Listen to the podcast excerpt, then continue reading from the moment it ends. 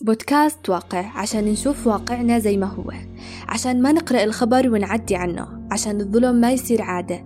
عشان ما نتعايش مع الغلط. عشان نسمع تراثنا وأرواحنا. كفلسطينية لاجئة من أحلامي أشرب الشاي بمرمية أرضي وأنا عليها. أسمع لهجتنا بكل مكان وألقط زيتون بلدنا. أحتفل بمناسبات بلدي. أصحى الصبح على المدرسة وأتكاسل أغني النشيد الوطني لوطني.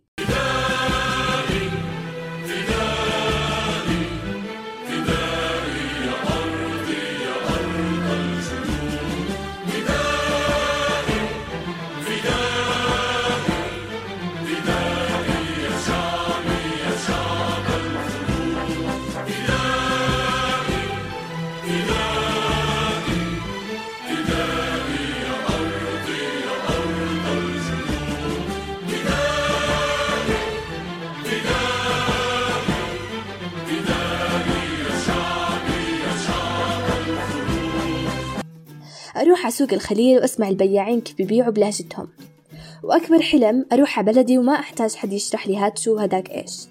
ببساطة بديش أحس إني سائحة بأرضي ووطني. خلينا نكون واقعيين لحد ما هاي الأمور رح تضلها حلم. أو ممكن أعيشها لمدة شهر مثلا بس رح نضيف عليها قنابل الغاز بنص القعدة ساعات وإحنا على حاجز عشان نروح مشوار ما بياخد نص ساعة. وخوفنا الكبير اللي بنعيشه وإحنا واقفين على المعبر عشان ندخل القدس.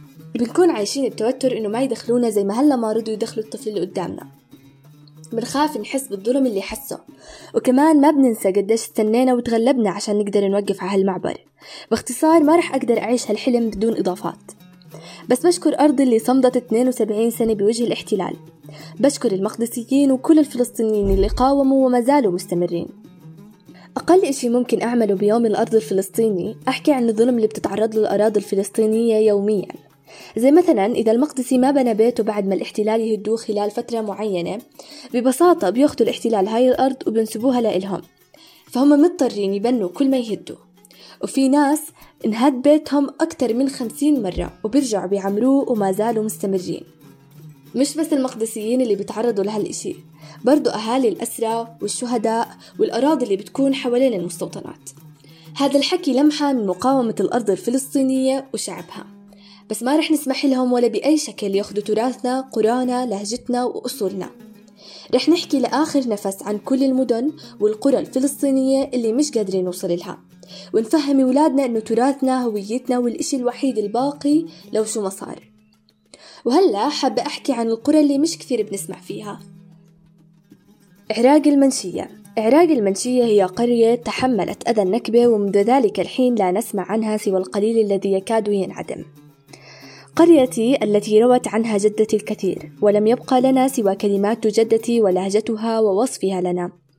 حتى بعد أن ذهبت جدتي كلاهما لم ولن يذهب. سيبقى عالقا وحيا في أرواحنا.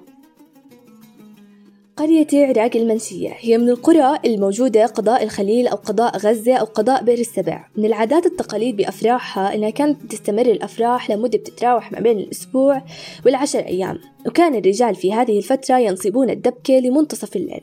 والنساء برضو كانوا بيغنوا بهذا الوقت أغاني شعبية فلسطينية.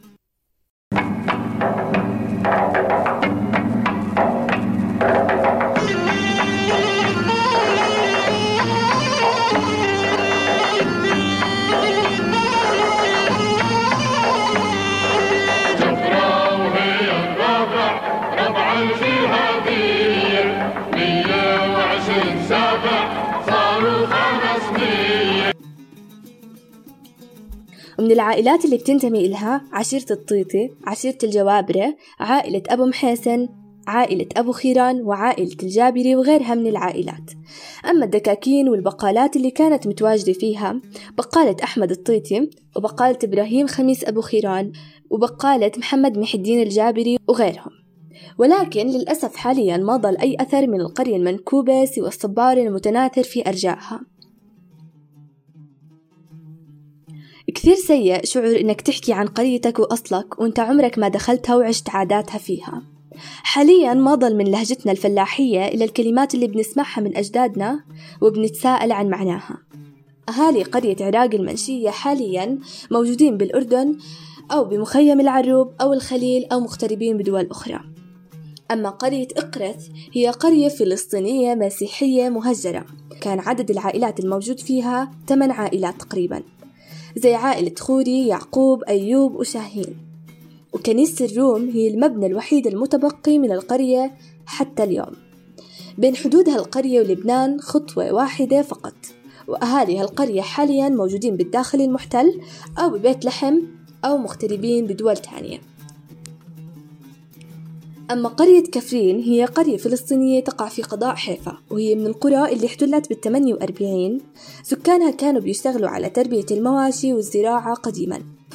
أهل قرية كفرين نظموا أكثر من مسيرة للعودة لقريتهم وحاليا لا يوجد مستوطنات على أراضي القرية بس بتحتوي على معسكرات ومرعى للبقر.